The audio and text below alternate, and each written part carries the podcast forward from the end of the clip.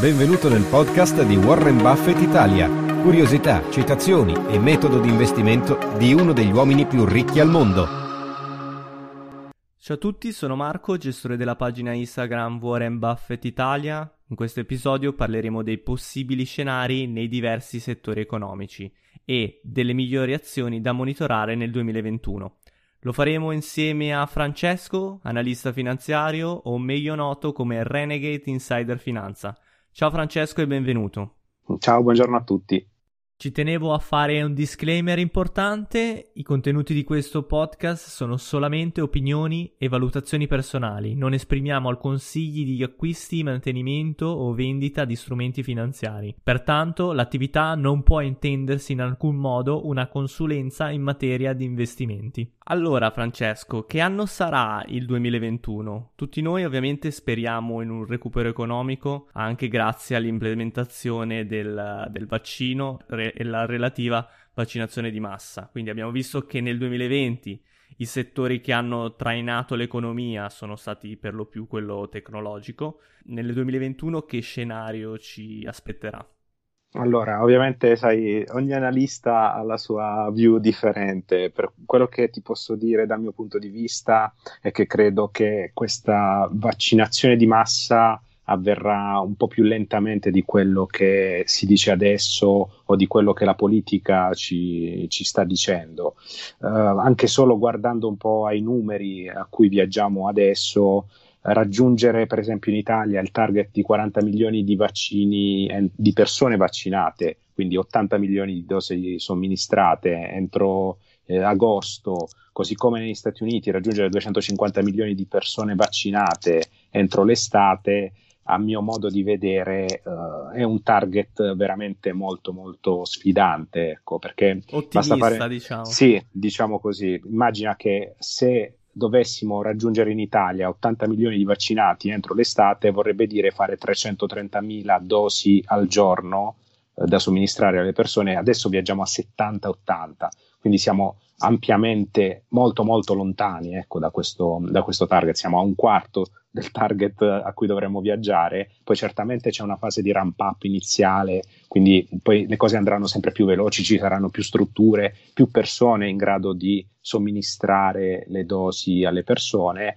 però leggevo uno studio dell'Università di Roma, Tor Vergata, che diceva che comunque in questo momento, se vogliamo raggiungere quel target, in questo momento dovremmo viaggiare almeno a 100.000 dosi somministrate al giorno. Siamo ancora insomma di un buon 30% sotto questo, questo, target. Stessa cosa negli Stati Uniti, sicuramente gli Stati Uniti sono, hanno più capacità eh, da, rispetto a noi, però eh, raggiungere il target di, che voleva il dottor Fauci delle 250 milioni di persone vaccinate entro l'estate vuol dire fare 2 milioni di, di, vaccini al giorno, adesso loro sono a 700 mila, quindi sono a meno della metà di quel target, quindi sicuramente cioè, mi aspetto un passaggio più graduale di quello che il mercato sta già scontando uh, a livello proprio di quotazioni. Quindi adesso noi nell'ultimo periodo dell'anno con uh, l'arrivo dei vaccini abbiamo visto un boom delle società, tra virgolette, più cicliche, quindi le società dei viaggi, le società di uh, diciamo quelle che sperano in un ritorno alla normalità esatto ecco. quelle che sono state definite beach o go outside no? cioè tutte quelle, uh, diciamo, quelle società che si contrappongono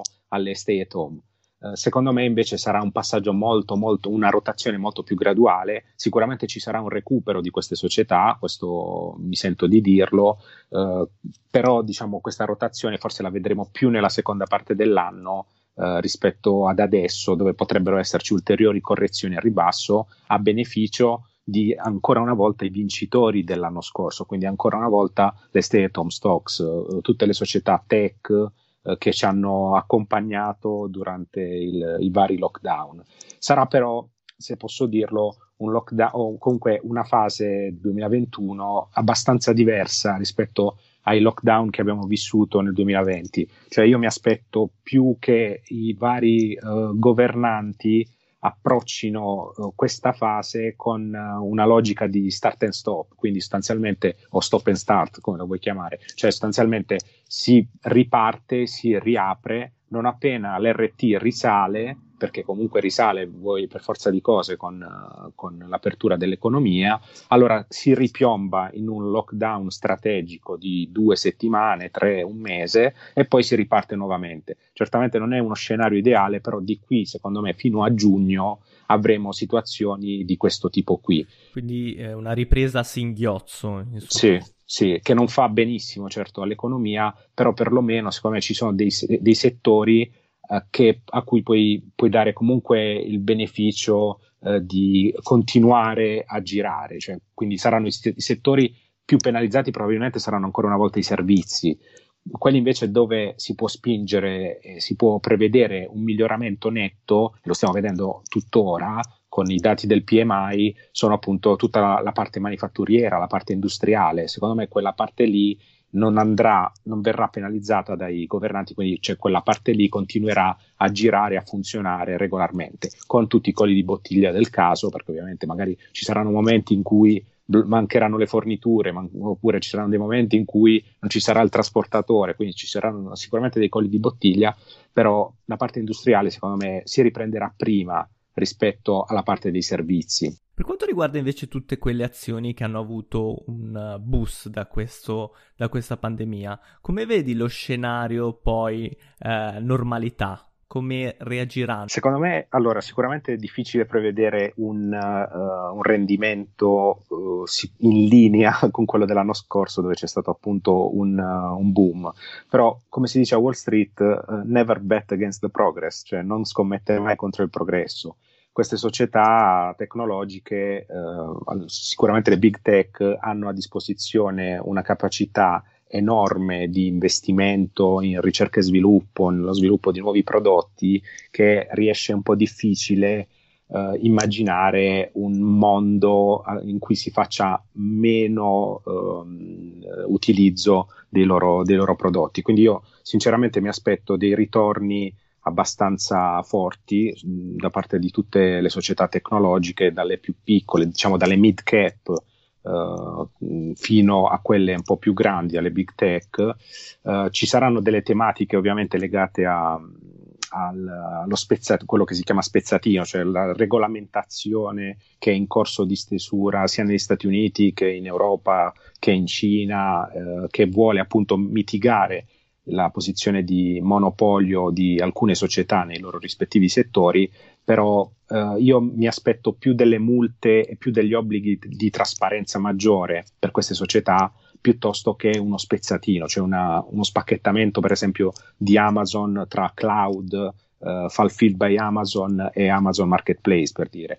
Io mi aspetto più che verranno date delle multe, magari anche di parecchi miliardi, però è difficile che mh, uno Stato si privi delle migliori piattaforme tecnologiche che sono quelle poi che rappresentano in, lar- in larga parte gli investimenti in ricerca e sviluppo di quel paese lì uh, e andandole poi a penalizzare nel confronto con un altro Stato. Cioè immaginati un Amazon, una Facebook spezzettate che vanno poi a competere con una Tencent, una Alibaba che non saranno spezzettate perché il governo cinese in qualche modo le preserverà, magari darà una multa. Ti faccio, cioè, ti faccio solo capire, la prima multa che è stata data da Alibaba per la violazione delle norme di, Uh, sulla concorrenza è stata di 70 mila dollari, cioè non si parla veramente di come di prendere nulla. un caffè al bar. Eh, per... esattamente, esattamente, esattamente. Quindi è chiaro che l'approccio è molto diverso, almeno nelle intenzioni, però mi sembra veramente improbabile che si vada a spezzettare uh, queste società. Poi tutto può essere. Ok, quindi come vedi lo scenario complessivo nel settore co- tecnologico? Quindi quali sono anche le aziende che potrebbero avere una buona performance in questo 2021? Allora, uh, parlando sempre di diciamo, sottosettori, um, ti dico che la spesa tecnologica nel suo insieme quest'anno dovrebbe essere all'incirca in crescita de- del 5%, diciamo in tutto il comparto tecnologico. Cos'è che spingerà sull'acceleratore?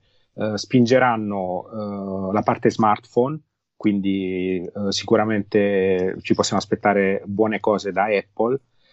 sicuramente la parte di data center cloud, che quella è in fortissima crescita, si parla di tassi di crescita superiori, cioè vicini al 20% l'anno, quindi abbiamo Amazon ancora una volta, Uh, abbiamo Microsoft, abbiamo lato Cina Alibaba e Tencent, invece nel resto del mondo c'è anche c'è Alphabet.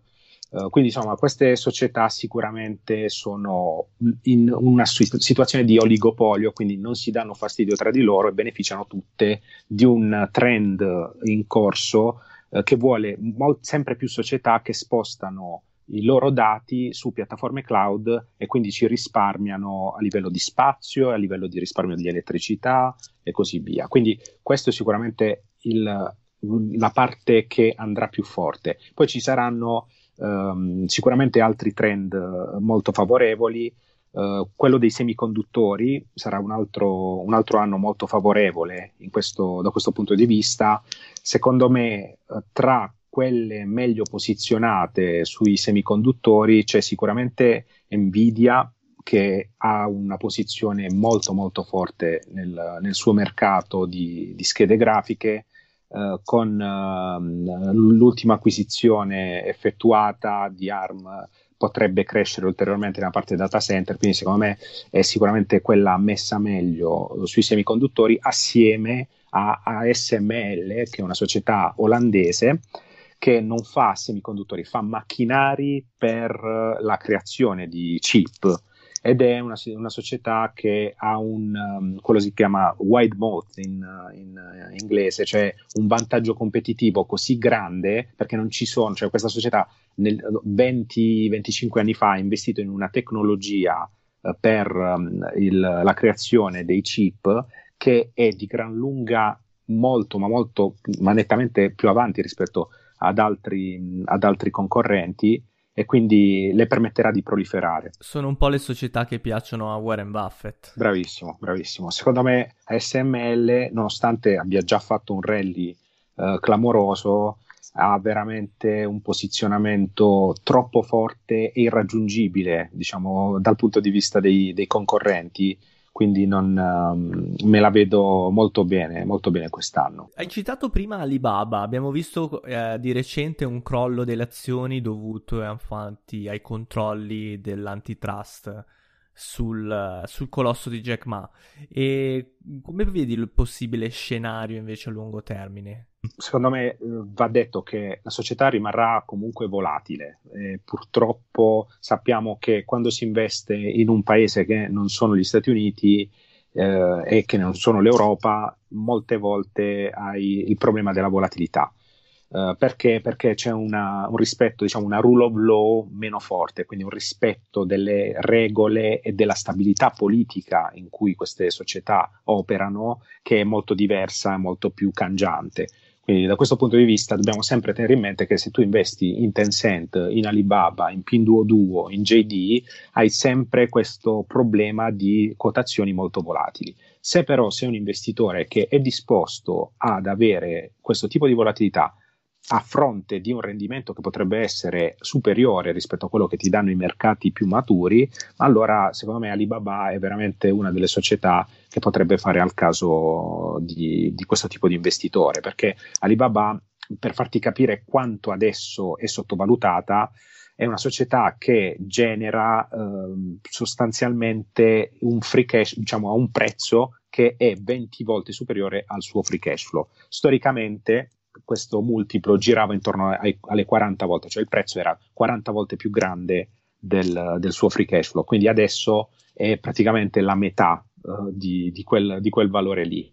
Se lo confronti addirittura con Amazon, anche se poi il business è un po' diverso, non è proprio uguale a Alibaba, perché Alibaba è un marketplace, quindi fa, uh, semplicemente mette in contatto venditore e acquirente, invece Amazon per buona parte compra tiene in magazzino, controlla qualità e rivende. Quindi ha un business eh, un po' diverso, infatti si chiama FBA, Fulfilled by Amazon. Diciamo che ha un controllo forse maggiore. Sì, assolutamente sì, assolutamente sì, questo non ci, non ci, non ci piove. Ecco. D'altro canto Alibaba a margini molto più elevati perché non compra, non rivende, quindi semplicemente trattiene una commissione e quindi i margini sono nettamente più alti di, di quelli di Amazon. Eh, però, come dicevo, eh, Amazon viaggia a un multiplo eh, price free cash flow di circa 60 volte, quindi rispetto ad Alibaba che è a 20 volte è tre volte più, uh, più costosa. Quindi, diciamo, questo per far capire quanto adesso Alibaba sia sottovalutata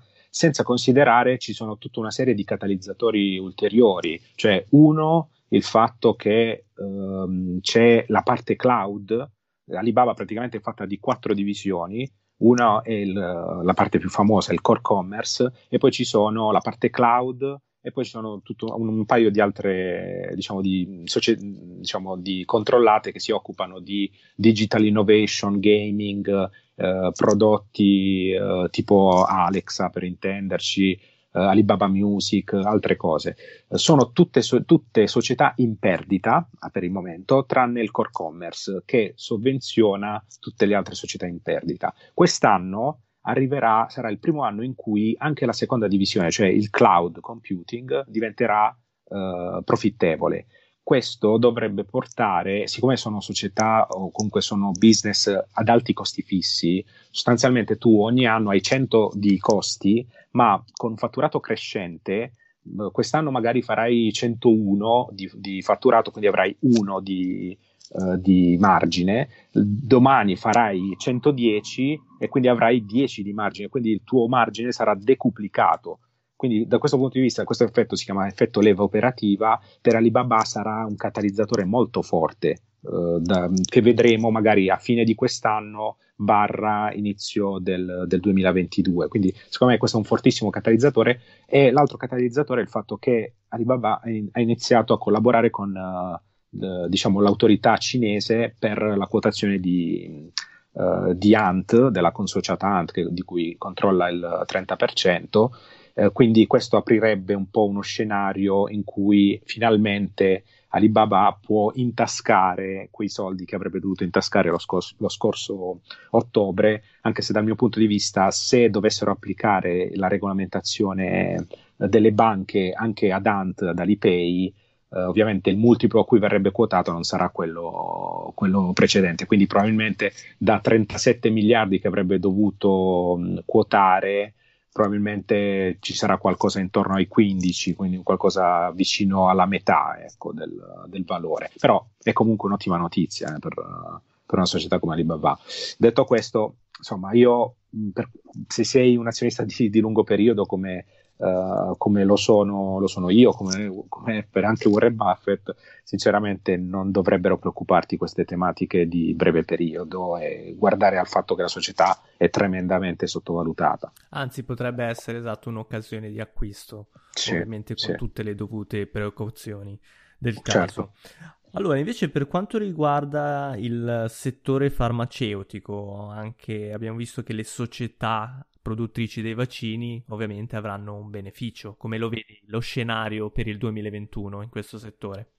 Sì, io sinceramente penso che, che, ci sia un buon margine per, per, questo tipo, per, questo tipo, di società.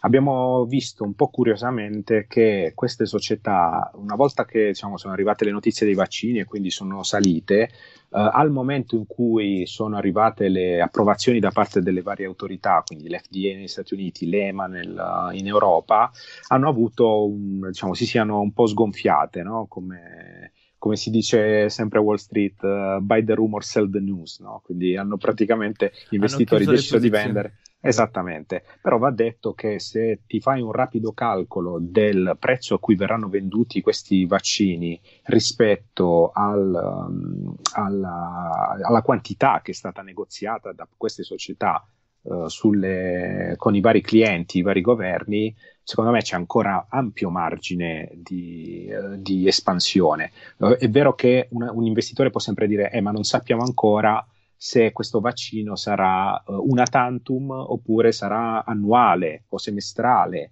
o ogni due anni. Questo infatti è vero, è difficile da dire allo stato attuale, molto probabilmente però mi viene da pensare che si tratterà di un richiamo da fare annualmente, almeno questa è un po' l'idea, ed è questo lascia veramente ampi margini di crescita a piccole società come possono essere Moderna e BioNTech se siete investitori speculativi, sapendo che ovviamente ci sono anche rischi che le cose non vadano come, come vi aspettate, oppure diciamo, un ricavo aggiuntivo importante per società più stabili come sono le major Pfizer o AstraZeneca o diciamo se avete adesso vogliamo accendere i radar diciamo per febbraio-marzo sarebbe il caso di sintonizzarsi sulle prossime che presenteranno il vaccino, che sono Novavax e Johnson Johnson. Anche lì, Novavax se presenta risultati, adesso Novavax è partita con la sperimentazione di fase 3, probabilmente entro un mesetto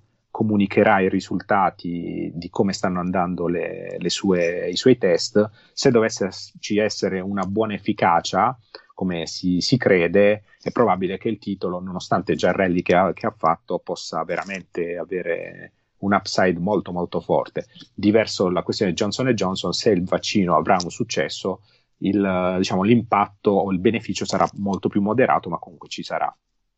Per quanto riguarda invece Vertex? Allora, Vertex, come sai, è una dei, delle società che mi piace di più ultimamente è una società che fa altro, non, non, si occupa di vaccini, è una società che si occupa uh, di, uh, te, diciamo, di prodotti, di farmaci micromolecolari per una serie, per vari tipi di, di malattie, tra cui il cancro. Ha un, diciamo, storicamente un piccolo problema legato al fatto che è una biotech nuova, quindi ha pochi farmaci in, in portafoglio, ha solo quattro farmaci, però sono farmaci che sono breakthrough, quindi sono veramente uh, innovativi e eh, hanno un po' cambiato uh, il, diciamo, il, il, trattamento di alcune malattie. Uh, il, quello più famoso è quello, il farmaco contro la, la fibrosi cistica, che ha sicuramente avuto molto molto risalto, è stato lanciato l'anno scorso e sostanzialmente ha reso Vertex la, una società monopolista nel trattamento della fibrosi cistica. Il farmaco si chiama Tricafta, è praticamente un farmaco che adesso, ad un anno dal lancio, quindi siamo veramente agli albori di, di questo farmaco, già genera un miliardo. Tieni conto, la società fa 6 miliardi di fatturato, eh, 40 di margine, quindi già tanto. E, e questo farmaco da solo fa già un miliardo. Ha, questa società ha un brevetto esclusivo che la protegge fino al 2037 quindi ha assolutamente un vantaggio competitivo molto molto forte e eh, si stima che fino al 2037 questo farmaco salvo diciamo entrate di nuovi farmaci, tutto può essere, potrebbe arrivare a generare 6 miliardi di fatturato, quindi praticamente raddoppiare il, il fatturato di Vertex. Quindi eh, sicuramente c'è un upside importante. On top a questo ci sono altri quattro farmaci che sono in, in corso di sviluppo eh, sono adesso in fase 2 e i risultati verranno comunicati a metà dell'anno prossimo, a metà scusami di quest'anno, quindi diciamo, secondo me c'è molta carne al fuoco, uh, sicuramente ci possono essere del, degli impatti di breve periodo, quindi come è successo lo scorso dicembre quando Vertex è uscita sul mercato dicendo ragazzi sto, il, mio, il, mio, farmaco che sto, che sto testando, uh, uno dei cinque che aveva allora, allora non, è, non, ha passato la fase di test e quindi lì si è beccata un ribasso del 20%.